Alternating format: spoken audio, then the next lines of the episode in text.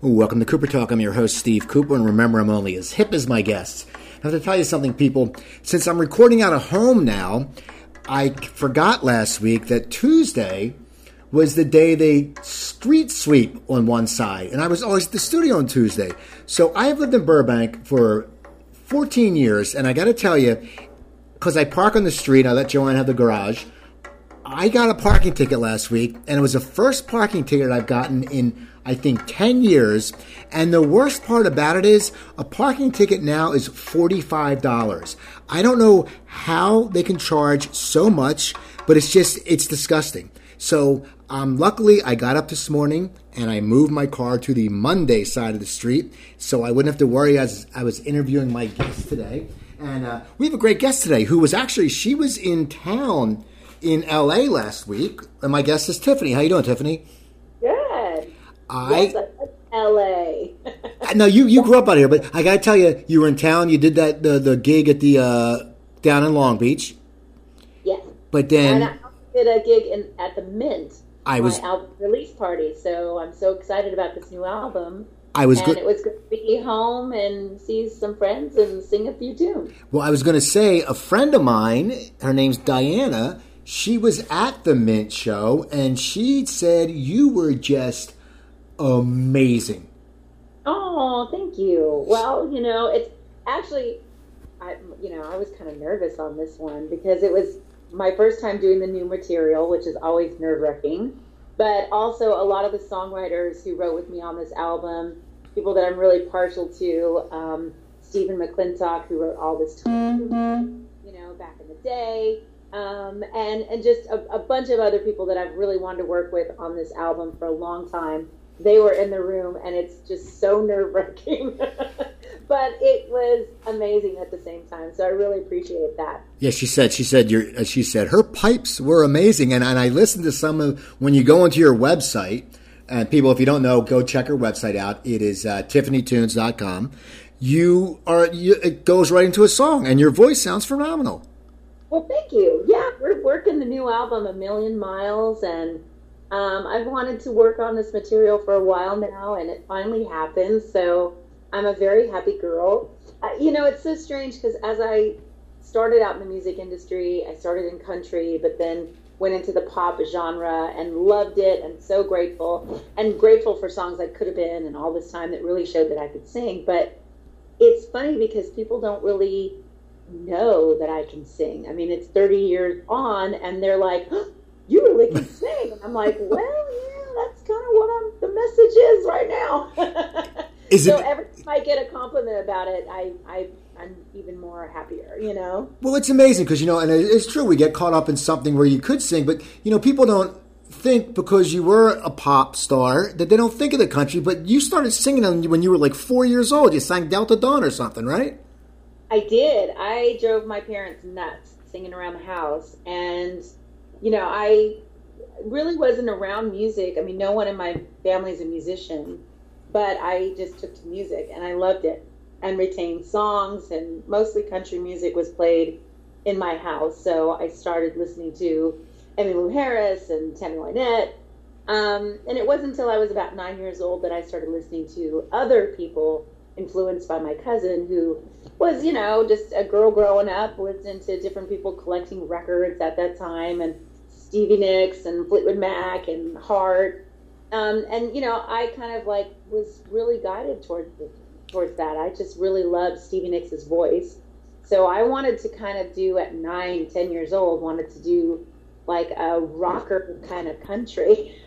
That's perfect. But now, how did you start singing at four? I mean, most of us can barely even speak at three and four. I mean, and you, I mean, did you? I mean, what? I mean, I know it's so such a long time ago because we don't remember being that young. But I mean, do you know? Did just one day you heard some a song on the radio and you said, "Oh, I want to sing," or I mean, do you even remember? Because that's just amazing to be singing at that age, and you know, and you seem like you had a talent. You have a very talented four year old.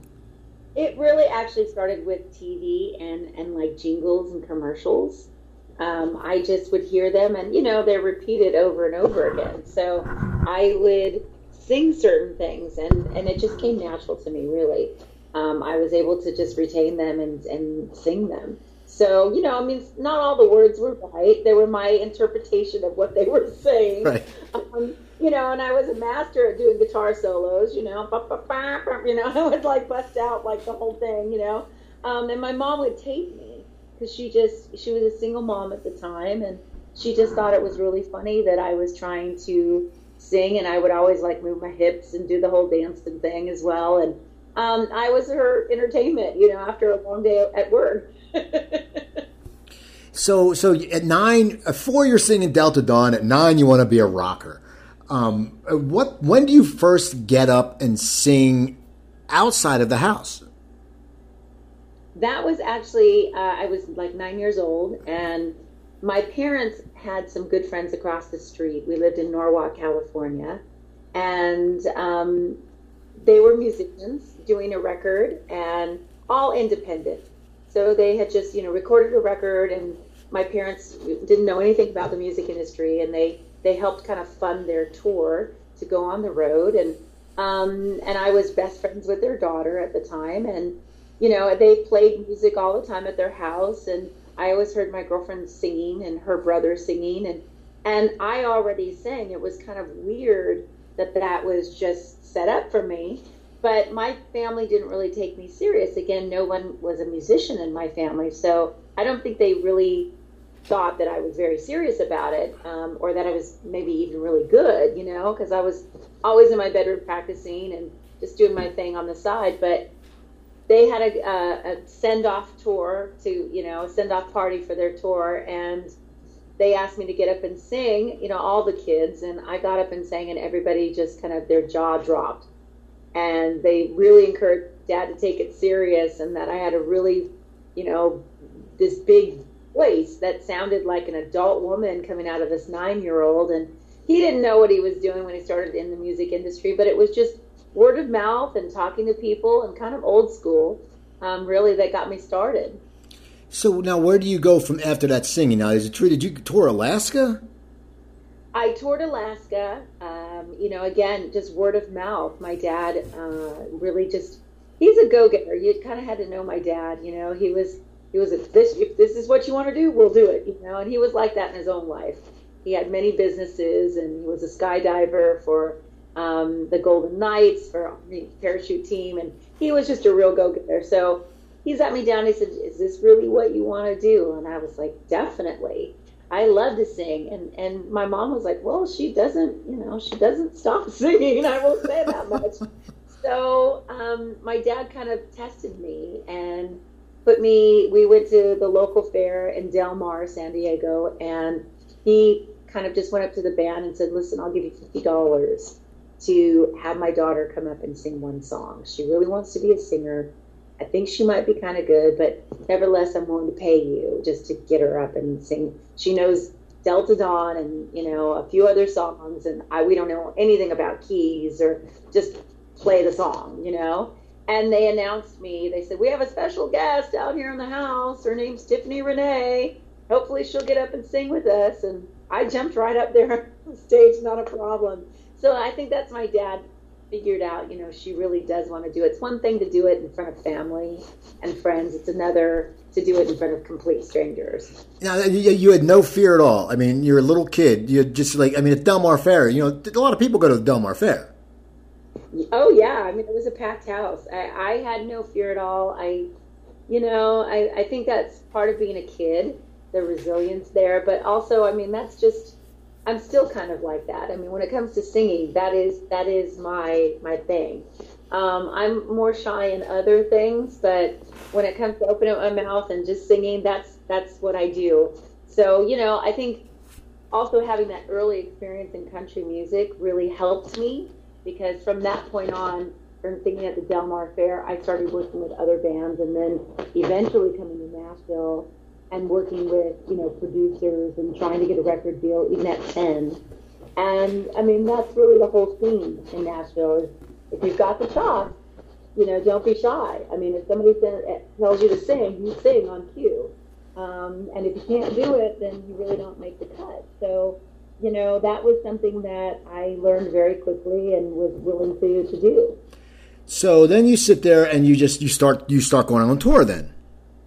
I did, yeah. I went to um, Anchorage, Alaska, and I spent about three weeks there. And again, my parents had no clue what they were getting into. We drove to Alaska, which was a nightmare. um, you know, and we thought that it was going to take a lot less time to get there. And my dad looked at a map. If you guys remember the map, um, you know, and he thought it, that it was just a straight shot, and it wasn't. It was these windy turns and up mountains. Tiffany, around- you you're breaking up. Oh, am I? I haven't moved. So. Is is is, is my video off? um. N- now you sound good. Okay. So, yeah. I mean, you know, we. I did my first tour um, in Anchorage, Alaska, and my parents just they thought that it was an easy shot to drive there, and it so wasn't. So you, you drove you drove to Alaska. we drove to Alaska in three days. Oh, I mean, I don't even. Where, where do you go? Do you take the five? I mean, what, I have no idea. I don't. I was put in the back of a car, and I was, you know, my mom was miserable, and I was miserable as well. And my dad was just, he had gauged it wrong, and he looked at a map and thought that it was an easy shot there, and it wasn't. It was, you know, up hills and through mountains and around glaciers and all kinds of craziness. And we ended up being late to our first gig. Um, but we made it. But I mean, you know, road dog. I was, you know, taking, getting dressed in a in a in a bathroom at the back of this little bar area, and you know, we didn't have time to get a hotel or anything, so it was literally get a washcloth out and wash your face and put makeup on and curl your hair if it will even curl, and you've got 15 minutes. so I mean, it was it was hard, but at the same time, it was you know it really is what the road is about. Even even as an accomplished you know songwriter and singer and celebrity and entertainer, you know it's still you got to fly by the seat of your pants sometimes. Right. Now, now, how are crowds reacting to this little girl with this killer voice? I mean, would, would it throw people for a loop? Well, I mean, I think yeah, a little bit because people were really engaged in my voice. But then I was ten, so this little person standing in front of them, and really, I mean, I was singing at a lot of bars when we first started out, and I really couldn't be there. I mean, I would go in and sing three, four songs, and then I would, you know, be outside and wait in the car until maybe the next set. Um, you know, sometimes I got lucky and they would have a video game, something in the entrance, so it wasn't officially in the bar, and I could just pretty much play video games until my next set. So, I mean, that's kind of the first couple of years of my touring life. I did that between nine and, and you know, actually probably until about 12 years old. Okay. Um, now, you ended up being on Star Search too. I did. I did Star Search when I was 12. We came back to, you know, the Nashville thing just didn't work out. We kept going back and forth from Los Angeles to Nashville and trying to get a record deal and recording songs. And, you know, it's pretty expensive and we're, you know, we never moved to Nashville. So coming back and forth to LA, to Nashville was quite tedious. But, I mean, I got a lot of great experience. And then we stayed back in, in LA and when I was like 12, between 12 and 14, and really tried doing the LA circuit. Um, and that was, you know, you got to do dance and acting and modeling and have headshots and just be on the circuit of LA. Are you? I'm sorry. Are you, are you talking into a? What are you? Are you just talking into the computer? No, I'm talking to my phone. Okay, no, because I, I, am getting static, which is weird. I usually don't get static. But uh, oh, I have no clue. That's all right. I, haven't, I haven't moved at all. okay, no, it's just weird. So, no, you said you were trying to get into the acting and the dancing and everything. Yeah, I mean, we just, you know, LA has its own little thing that you have to do to get into the, you know, entertainment industry. And that was the thing. We went from music to, okay, well, we're back in LA and you have to do the whole package. Um, and that was a great experience for me because I started do, taking acting lessons and I started off as a dancer a long time ago when I was like two years old. And so I kind of re- reconnected to that world and, and just kind of did it all. I went out on commercials and voiceover work and whatever I could get my hands on, and that's what we were doing. I, I had a chance to meet some really great people um, at that time, you know, like Stacy Ferguson, Fergie, um, you know, Martika, a bunch of different people that, you know, hadn't even taken off. I mean, Ricky Martin, all these people were in LA as kids, like, you know, going out on auditions, and they were my audition buddies. right. so funny now, you know, now it's like, it's awesome to see everybody really succeed and, and live their dreams.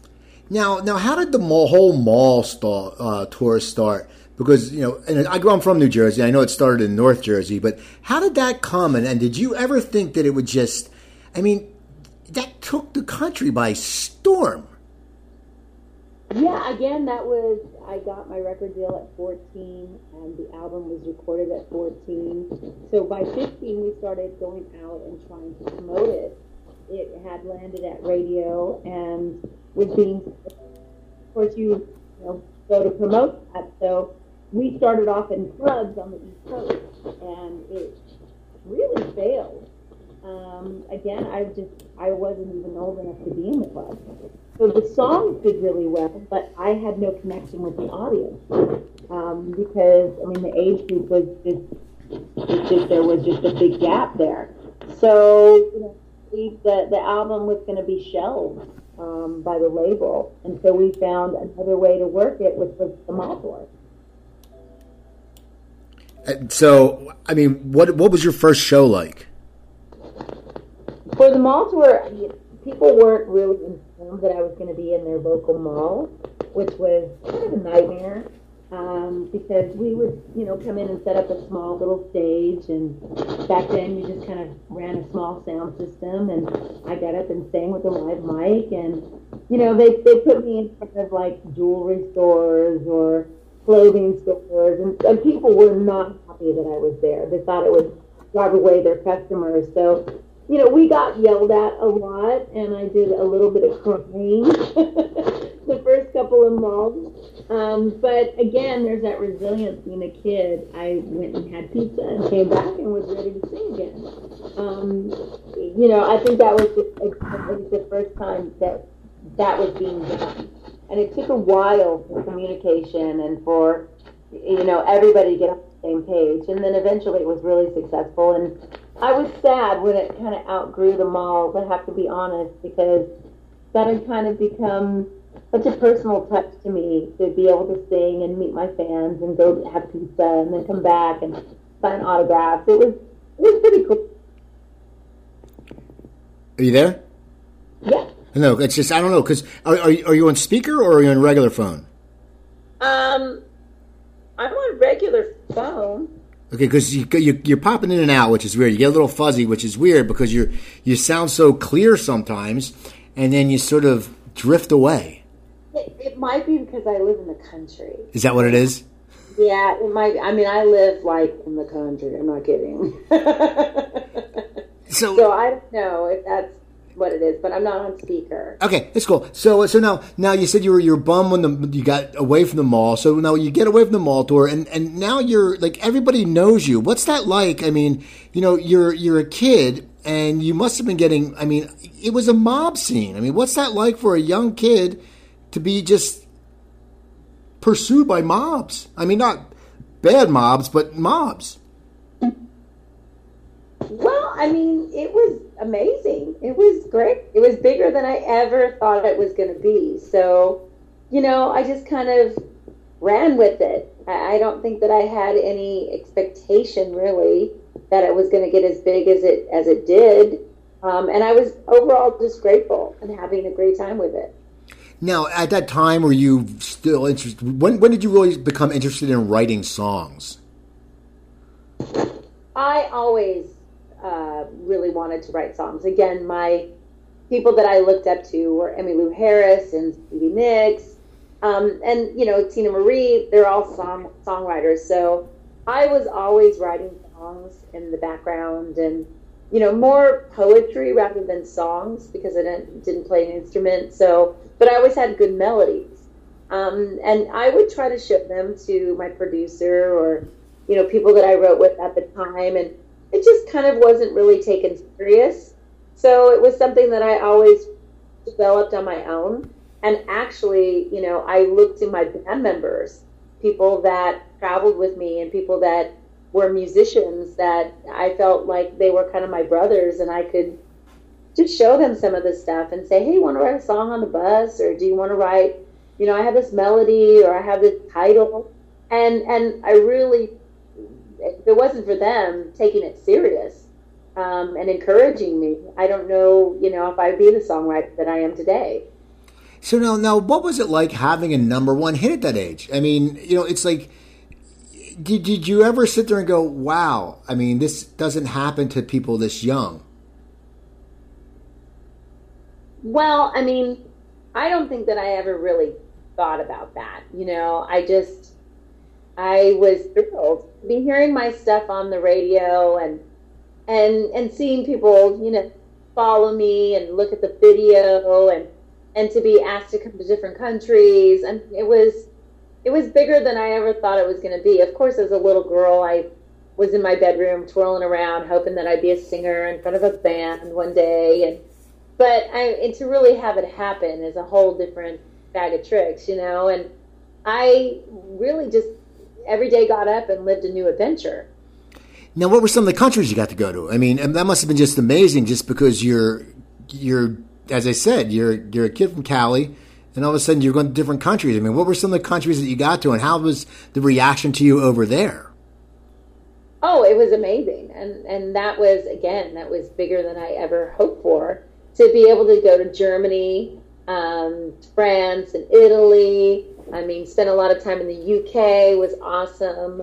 Um, you know, just just to be able to spend time in Japan I, I, mean, every day we were being asked to go to different countries all over the world and expen- you know, experience different cultures and different foods and languages and different types of people. And I mean, I think that's that's one thing I'm so grateful for as a person um, is that I've been exposed and made great friends all around the world and have you know these wonderful fans and and they've really played a big part in life just how I look at life and look at people and um, and love people and just love the different cultures. I'm a foodie, so I love to make different types of foods and really kind of know it. You know, I keep going back to addition until I really get. Um, but I mean, that's all from my traveling experience. What's some of the good dishes you've made lately? What would you say? Because I'm a foodie too. What, what, what would you say you're in the last you know few months the the number two did two top two dishes you've made is? Oh, I make a mean Mediterranean lemon chicken, which is great. Um, and of course, you know, fresh hummus and tabbouleh, everything fresh. Uh, and then I make great Cuban food. Oh, really? So, yeah, and I actually made um, some really good mole right before I went to California. So that was that's Mexican, but I made some really, really off the hook mole. that's good. That's see, people don't know that. People don't know that Tiffany makes a hell of a mole. Um, so now, that's good though because it's so funny because cooking you can that's what's good now especially with the internet you know you can, you can find any recipe and, and it's so easy you sit there and go i want to make this and like me i'll be honest i'm i like to cook but i for the life of me could never cut a mango and i was sitting there and i was pissed i always got the core in the middle so i sat there and i went on youtube how to cut a mango and you know what i found out how to cut a mango yeah, I mean, oh, I love. Well, we say mango. Okay. I was married to a Mexican for you know twelve years or so, and it's funny. And I grew up in LA, so you know, I I say mango, and my my husband now, who's English, makes a lot of fun of you know he makes fun of me. so every time I'm in LA, I'm like asada tacos, and like this little accent comes out, and he's like, "Really?" yeah, it, it always happens though. You sit there, it's that certain thing when you go around, you're like, "Wait a second, everyone's talking like I can talk like that."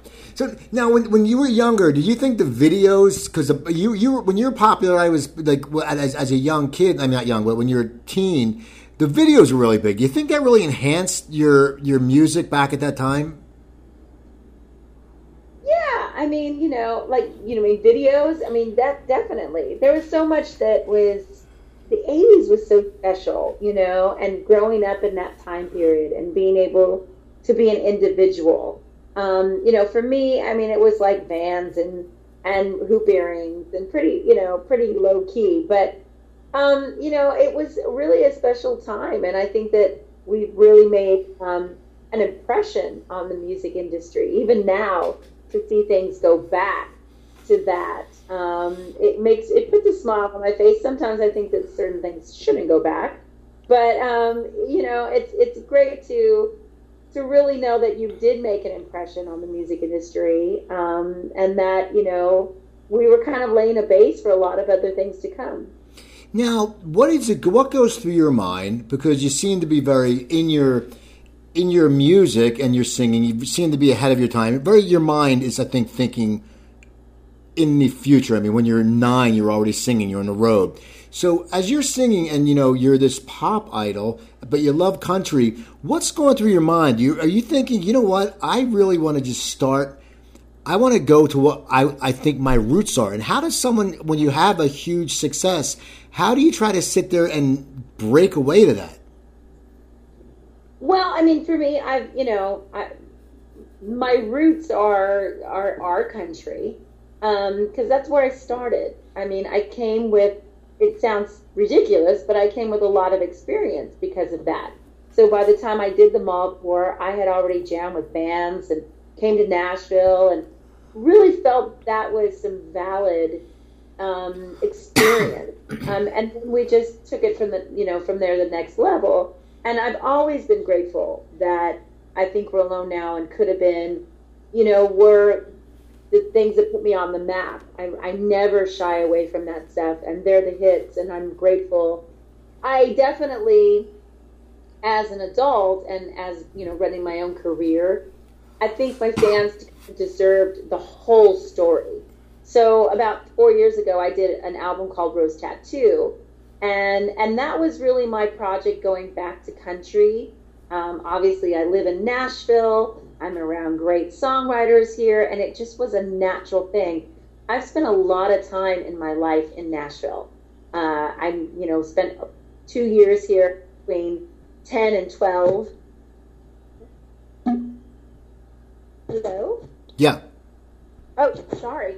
So I spent a lot of time in Nashville. I, you know, the two years that I spent here, um, just really going out and meeting different producers and recording, to, um, you know, coming back here in the early '90s and living here for almost eight years. What made you decide to move there?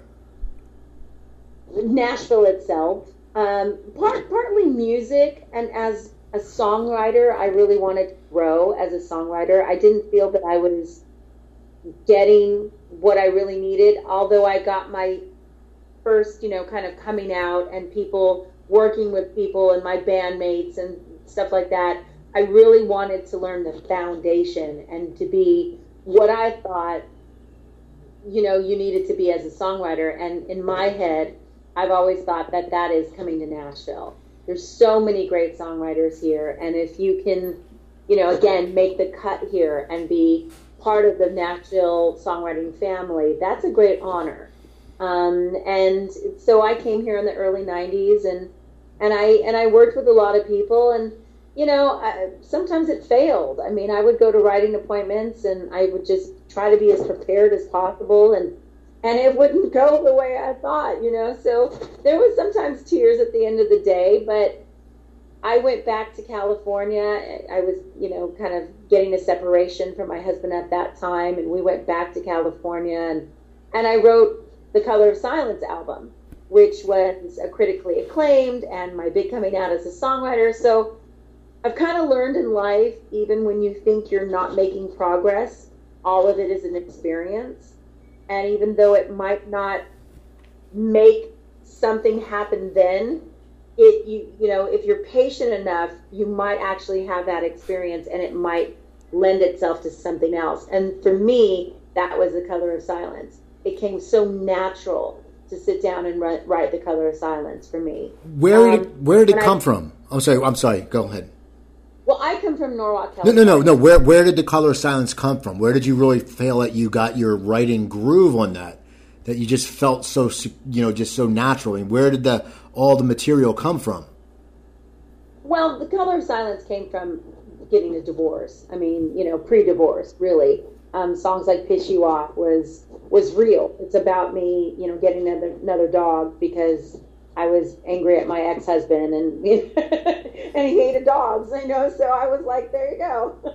Um, and you know, just it was a lot of truth. I write a, a lot about my real life at the time, um, you know, or experiences or things that I've heard from other friends. I write about other friends' relationships and tell their stories, even though I don't put their names on it. But you know, I've got a, a lot of girlfriends out there, and they come to me for advice, and we talk, and I hear their tears and their struggles, and you know, and I see beautiful relationships just not work out, and it's sad.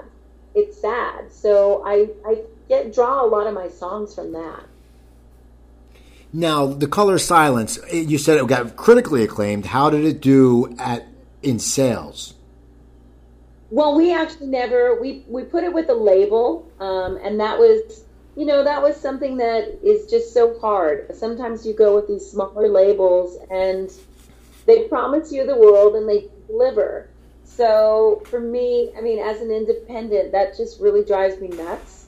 Um, a lot of the bigger labels are just you know overwhelmed, and they'll take your project and they'll it'll sit there for two years before it sees the light of day, and in my opinion, the music isn't as current, you know? So then it's let's go back in and let's recut stuff, and you're just redoing the work. So, you know, Color of Silence found a home with a, a small label, and I think personally they dropped the ball um, for a lot of different reasons that had nothing to do with me. You know, they had all these different dynamics. Um, and, but I mean, here I was selling out, and we did college tours at that time, and I was selling out college tours, and the music itself was being received, you know, very well. Um, even radio was receiving Open My Eyes very well. Yes, we had some, you know, kind of wall, it's Tiffany. But I really do think that if we all would have focused and been on the same page, we could have overcome that hurdle and it, it, was really discouraging to come back and just see my label kind of all over the shop and you know not sending out they didn't send out product on the on the college tour so you know when you have 13,000 people show up at you know Brigham Brigham Young University and there's no CDs that were delivered. You know to me that's not okay. Right. Bro definitely. Now how do you deal with that frustration? But when first of all as you said this album came from a, a, a special part of you, and it's you know you're you're busting your ass to you know put a great record together. You're selling things out, and as you said, the CDs aren't there. How do you just not get livid? I mean, it, there must be such a frustration. I, w- I would be going crazy. Well, I mean, yes, definitely. I'm a redhead at the end of the day. There was a lot of frustration, but um, you know, it is what it is. It was a learning experience, and that's why I think even more I've decided to do things independently. Um, things that I know that if we say this is going to happen, it's going to happen, and I stay on top of it, and it happens. You know, I mean, there's there's pros and cons of being an independent, but um, at the end of the day, you know, it gets out there, and that's all I really care about because uh, you know, again, working with people who say, yeah, yeah, yeah, it's to happen. It's to be great. And I tell my fans, and it doesn't, that's like the worst feeling in the world. Um, and, you know, it's just, it's, for me, those experience color of silence, I just was like, are you kidding me? We have behind the music, we have major publicity. Like, this doesn't come every day and then you guys blow it, you know? This is not okay.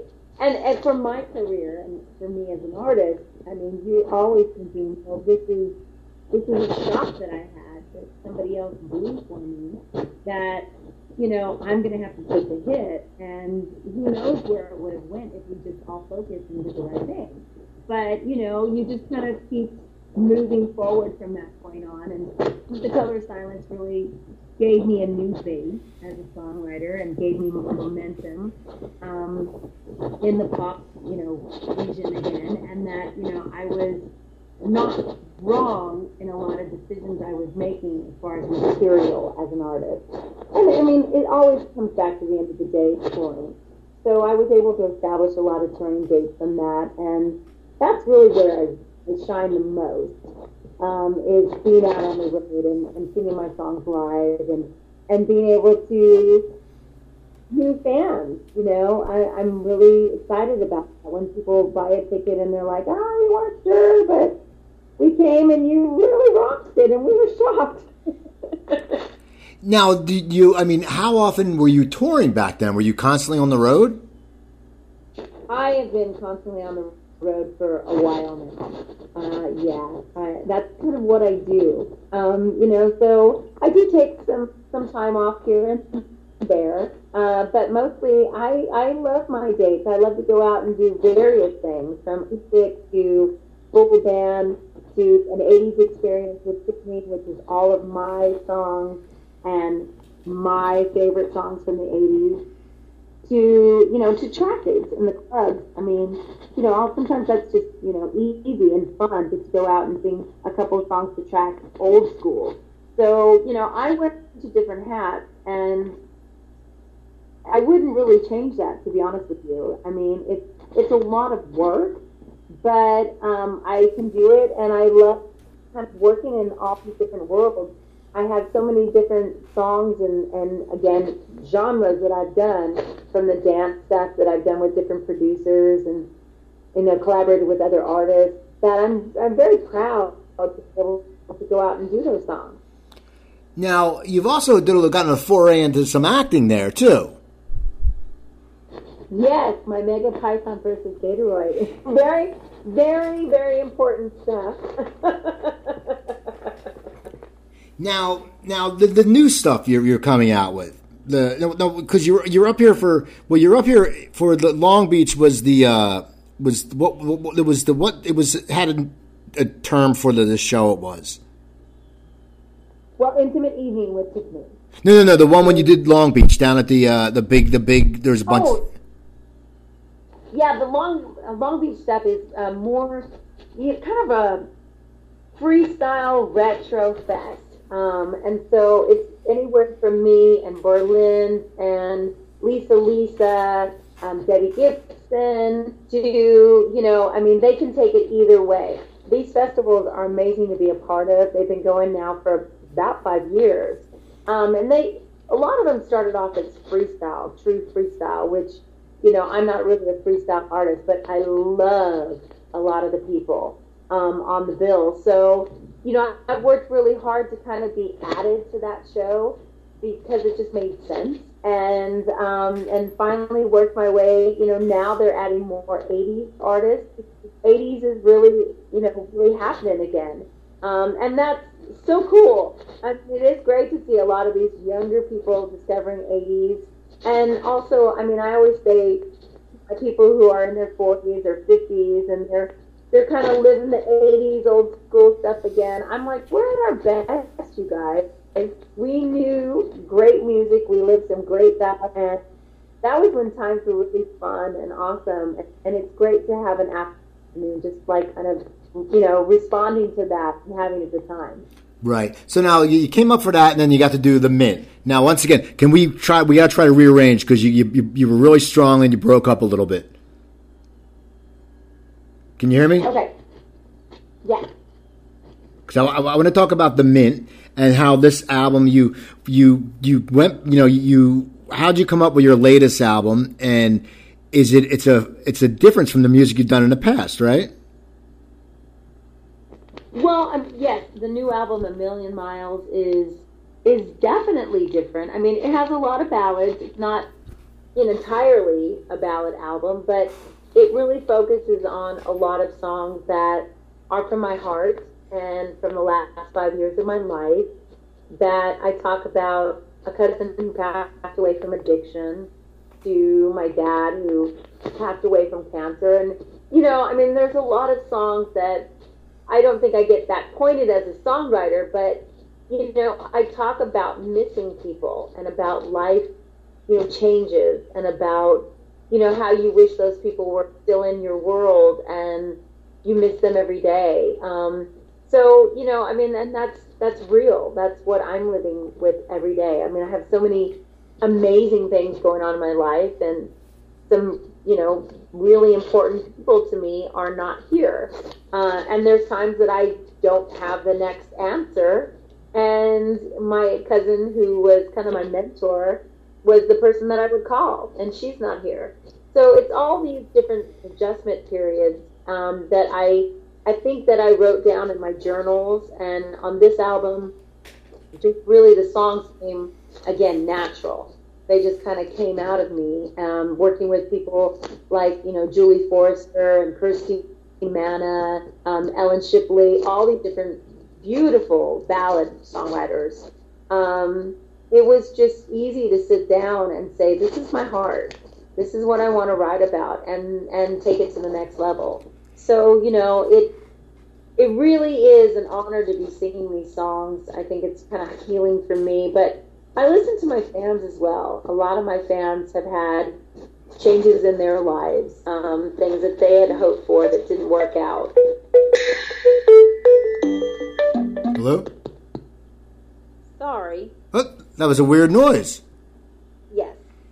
Um, so I, you know, it's it's very true that a lot of these, you know, songs are just real for people, and it's it's amazing to be singing them. And you know, again, these are my first experiences, really kind of doing the intimate evening with Tiffany, and seeing people really tear up and and being able to relate to what I wrote is it's an awesome feeling. But what made you sit there? I mean, and actually decide to run to really delve into the, in this to this kind of uh, album? Is it a time that you know you've had success, you've had critical success, you've had popular success? Is it something that you just feel that as you grow and as you said your audience grows because you know I'm 52 so you know we've we've all grown our music you know we still listen to the 80s and you, and you grow and you love following different artists and how they've grown did you something where you just said in your head subconsciously that I really got to do that, or or like you said, it came very easily to you? Well, you know, I actually was driving on the road to one of my shows, probably about oh, probably about four or five years ago. Um, and you know that was again when all these different events started happening in my life and I heard a, a singer, songwriter on the radio. Her name was Eva Cassidy, and I fell in love with her voice. Um, and I started to research her and wanting to go to her shows and realized that she had passed away from breast cancer. So I just became obsessed with her a little bit. Her voice was so true and pure, and the songs that she wrote, or if some of the standards that she you know remade were were amazing. Like she just again there was just such a great pureness to her her voice. And as i spent more time with her music i realized even for myself i realized you know i am i am a storyteller and i'm a ballad singer and i need to get back to really just singing you know and that doesn't have to be always ballads but you know, I just need to sit by my voice. I need just to be comfortable with it. And a lot of times I've loved to do some of the rock stuff or some of the dance stuff because, you know, I can do it and there's no pressure and it's fun. But, you know, it, it's like I can stay out late after the gig. I don't have to worry about extra sleep. Um, you know, and whereas when you're singing ballads, you're very exposed and you really have to be in full voice um, and and I think for a lot of years I just really didn't want to do that. And I, I think after rediscovering Eva Cassidy and just hearing how pure and so much control that she had of her voice as a vocalist, uh, it really inspired me to kind of to to get back to what I do naturally, and also as a songwriter, just to write from my heart, just to really sit down and write all these experiences that I've had. Um, and that even though they feel like they're sad, that they might be helpful to somebody else, and that definitely they're helpful to me, um, because you know it's kind of like therapy a little bit songwriting. Is is that an? I mean, it must be as you said, it's an emotional process when you sit down to write one of these songs. As you say, it deals with someone you know who passed away or like that, and it's so intimate to you is when you sit down to write it, do you have an idea where it's going to go, or you just sit there and all of a sudden you just find this spark of creativity and it may go a place where you never thought it would go? Sometimes they go places that you never thought they were going to go. Um, uh, you know, but generally you come in with an idea of what you want to say um, and what that where that will take you. But again writing with different writers sometimes they'll say something that is so you know even deeper than you than you wanted to go but it's it's right on point. Um, and so you just go there I, I try to come in with a lot of different ideas and i try to come in with a melody um, and my story. I, I always I make a joke that I'm writing a lifetime movie. Okay. this is my lifetime movie, but it's a song. And again, I wrote on this album, A Million Miles. I wrote with a lot of my friends who saw me go through a lot of these different things. And when I think sometimes when I wasn't going deep enough, they went, "Yeah, but girl, you felt this way."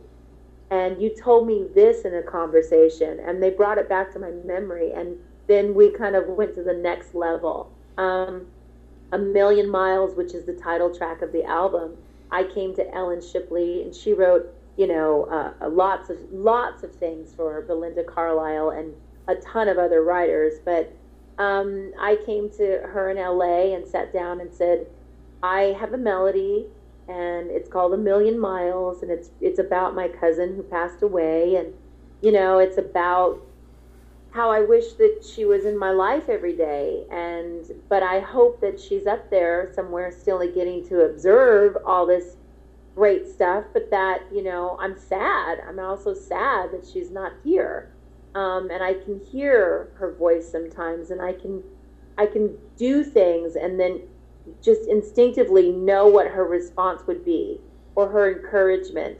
And that keeps me going. And we sat down and, you know, there was some specific things that I wanted to say in the song. Um, and then there was things that she, you know, you're the soul of my heart. She wrote down, you're the soul of my heart. And I thought, oh my goodness, that is like, that, that is it. You have nailed it. Um, so, you know, beautiful lines come out of collaboration a lot of times from other writers. So, what's it like, like when a song that is that personal to you, when you sing it on stage? I mean, it's a difference, you know. As we said back when you did the mall tour, it was you know more up, you know, up feel uplifting. But when you do something like this, what I mean, do you have to get yourself in an emer- emotional certain area that you can sing it because it means a lot to you? Well, I mean, I think, yeah, I mean, I think if I really just if I was too fragile before a show, I probably would cry on this one. You know, um, it, it, there's a fine line in, in in living the song and and kind of being able to, you know, to, to just really be exposed. Um, but there's a and there's a fine line of just breaking down and being a mess. So, you know, I, I try now when I'm singing these songs just to share the story and then just to sing it as best as possible. So there is kind of a little, uh, you know, switch that you have to flip to kind of be able to to, to sing and not to stand there, you know, and cry. Not that that's wrong, but you know, for me, again, I want them to hear people who haven't got the album. I want them to hear all the elements of you know of the album, like you know the instrumentation to the vocals and I want them to have their own personal connection with the song. So, you know, definitely for me, I'm just out there trying to sing them the best that I can. It must just be an amazing feeling and a, and a, feeling of power, somewhat, when you said people were at the Mint were tearing up. I mean, that, that just must be that must just feel so great as an artist because that means they're really listening. Oh, definitely, uh, yeah, definitely. I, you know, I mean, again, I mean, I would look at people and see them tearing up and kind of look at them in their eye and share a moment and then have to kind of back off a little bit because, you know, if I go there, if I go to tears or if I go to laughter on stage, we're done. Right. There's no coming back. Um, you know, so I, I again, I have to, even though it's my personal story, I I'm giving these songs to my fans and to people in the audience, and in hopes that it will be a connection with them and healing for them, or that they'll take these songs and make them their own. So you know, I mean, I think that's that's part of being a great songwriter. I mean, I'm a big James Blunt fan. I love James Blunt and you know David Gray, and their songs to me, you know, speak to me in my own life. Um, and I mean, they're very healing for me, and they take me down a road that maybe they'd never even envisioned their song was going to lead me. But you know that I think that's the whole point of being a songwriter. Now, when you sang at the Mint, did you do some of your old classic songs, and did you do them differently because it was more of a nightclubbiest feeling? Well, we do things acoustically, and so yes, you get to hear "Could Have Been" and "All This Time." Um, and I, I, saw him standing there, all of that acoustic, which is actually really cool. That must be uh, fun. get a break. Yeah, I mean, again, they're great songs. So you know, when you have wonderful material, they can be broken down and you're not missing anything. Uh, so I'm very grateful that I can just kind of strip it down and sing these beautiful ballads or sing I Saw Him Standing There. Everybody knows that song. And sing I Think We're Alone Now. And you're not really missing the bigger production. Um, you know, and we kind of milk it a little bit. People get to sing along with me and, and we just have a really good time. I just think it's amazing, and this is a compliment to you that you, go and as I said, someone I know people who saw you at both shows. Okay, just so you know, I at, at the Long Beach show in the Mint, as I said. Believe me, you you were you're you've popped up on my Facebook page a few times, not on friends' walls who went to the concert at the Long Beach and loved it.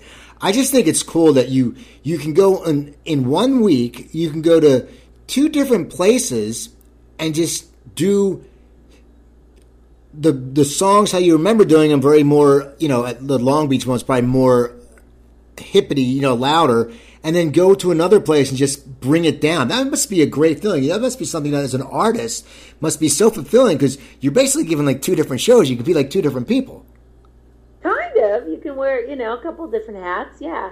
Uh, it is. I mean and that's what you know we're doing a, a million miles tour um, and you know intimate evening with Tiffany, and that is what this is about. And it will be set against different dates where I'm doing more retro kind of shows, and then you know either the night after or a couple nights before you'll see me do like some smaller acoustic stuff. And and I do really encourage people to come out to both.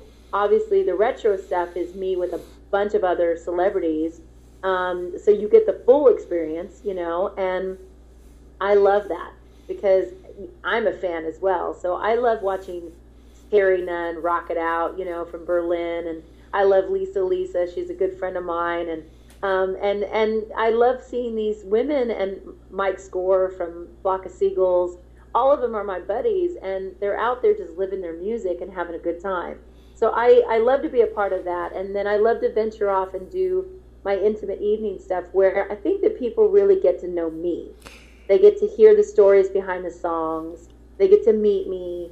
Um, and and you know, yes, it's stripped down, and they get to really appreciate the song, maybe in a raw state, and and just kind of really kind of hear my heart behind the song. Um, and and I, I don't think that either show, you know, is you have to pick one or the other. I think they're they're really great. So I you know, the Mint was our kickoff I'm doing New York, um, the cutting room in New York on the 19th of May. And it's not going to stop from there. I'm doing some stuff in England um, when I go to the UK in June. And then when I come back, actually, we're just going to do a whole host of intimate evening um, for, you know, for the Million Miles um, kind of album tribute. You know, by that time the album will be hopefully it's released now and hopefully gain momentum so people will will really kind of be eager to see this show and I'm I'm so excited about it. I and I guess also as you do the tour more the more as the intimate tour, it's got to be real. It has to build up your stage chops more, just because you have these wonderful stage chops. But when it's intimate, as you said, it's more stripped down, and it must be great because, as you said, I'm sure you'll be adding stories as you perform these songs, and that must be, just be so exciting for you as just doing this whole cool tour. Oh yeah, I mean, you know, my band members make fun of me because I'm very real, and I get out there, and if there's any craziness that's went on, I totally expose it. Um, and you know, whatever happens, each show, whatever happens, we're just going to be in the moment. Um, you know, the mint somebody yelled out radio romance, and we're not prepared to do radio romance, but I sing it anyway. And you know, my band is really has the harder job because they have to kind of learn things on the fly and just know a bunch of stuff. But I mean, that's what this is about. It's about just being in the moment and sharing those memories with the people there. And it's all tailor made for that evening. Um, you know, we come in with a plan, but whatever it lends itself to is what's gonna what's is what is gonna happen. So I love that because it's not so. It's one of a kind.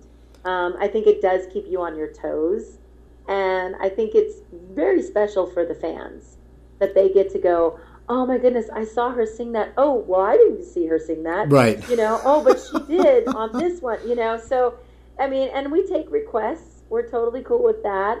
Uh, but again, like I, I might say, you know, I might start a note on something and and be out there and go, the flowers you gave me, and it just doesn't come out right. And I'm like, okay, hold on, let's do that again. um, you know, I am, I'm, well, my band, they call me a trip. They're like, you are such a trip. You're so honest. I'm like, well, you know, that must be great, I though. really comfortable in my own skin, and I, at this point, you know, I'm very You what? Hello?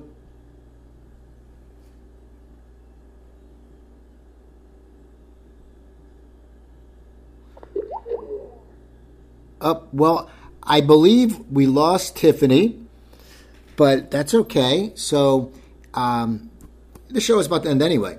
So, people, uh, please go see Tiffany. It's uh, you can go to her website. Her website is tiffanytunes.com and you can follow her on Twitter. Let me follow her Twitter. First of all, you can follow me on Twitter. I'm uh, I'm at Cooper Talk on Twitter, so you can follow me there. And if you go and you go to my website, my website is Hello, Tiffany. Tiffany? Hello? Okay. Anyway, people, uh, so go to coopertalk.net go to Twitter, go follow Tiffany, and we'll, okay, we're gonna find we're gonna find Tiffany's Twitter right now. So this, okay, she's calling. Tiffany. Hello. Hey, we're I was just we're almost wrapping up in just a few minutes, and I, I didn't know I was going to get you back. But uh, just what, you know, what, just real quick, I got to say, are you now are you are you still writing a lot? Are you, are you doing that? Oh yeah, I'm I'm always writing. I mean, I live in Nashville, so it's constant, you know, writing. There, that's that's something that you do. Um, and I, I mean, I do that for fun. So, so you know, right now we're writing a couple of Christmas songs. Actually, I've never done a Christmas album. Cool. So you're gonna so do an album? I'm really excited about doing. I don't know if it'll be a full album, but there'll definitely be some songs on iTunes that are original songs for Christmas original because I love Christmas. And, you know, I'm getting I'm getting tired of a little of the uh, of some of the um, classics. I love them, but we need some we need some original ones. So that'd be great. Yeah, I mean, I really want to do a different take on this. I want to do stuff that, um, you know, Joni Mitchell is another one of my all-time go-tos. I love her. You know, um, and you know, she's written so many songs that are kind of you know, it's coming on Christmas. You know, they're cutting down the tree but it's a song that you would actually listen to all year round. Right, exactly. You know, and I want to kind of do that. I want to do songs that just talk about family, talk about reminiscing, talk about, you know, um, just just all of that, so that you can put in this song and listen to it all year round. Of course, it really sparks in the holidays for you, but you know, it's not just your traditional Christmas song. Great. Well, I, I want to. We got to wrap up. I want to thank you so much for coming on. Thank you. And, and what's I your what's your Twitter? Oh, well, you can go to tiffanytunes.com. That will take you to everything from my Facebook to my Twitter to um, Pledge Music that you can still get the album um, Million Miles at. So that will give you the whole Tiffany lowdown, tiffanytunes.com. Great. Well, I want to thank you so much, Tiffany. Thank you so much. And people keep listening to Cooper Talk.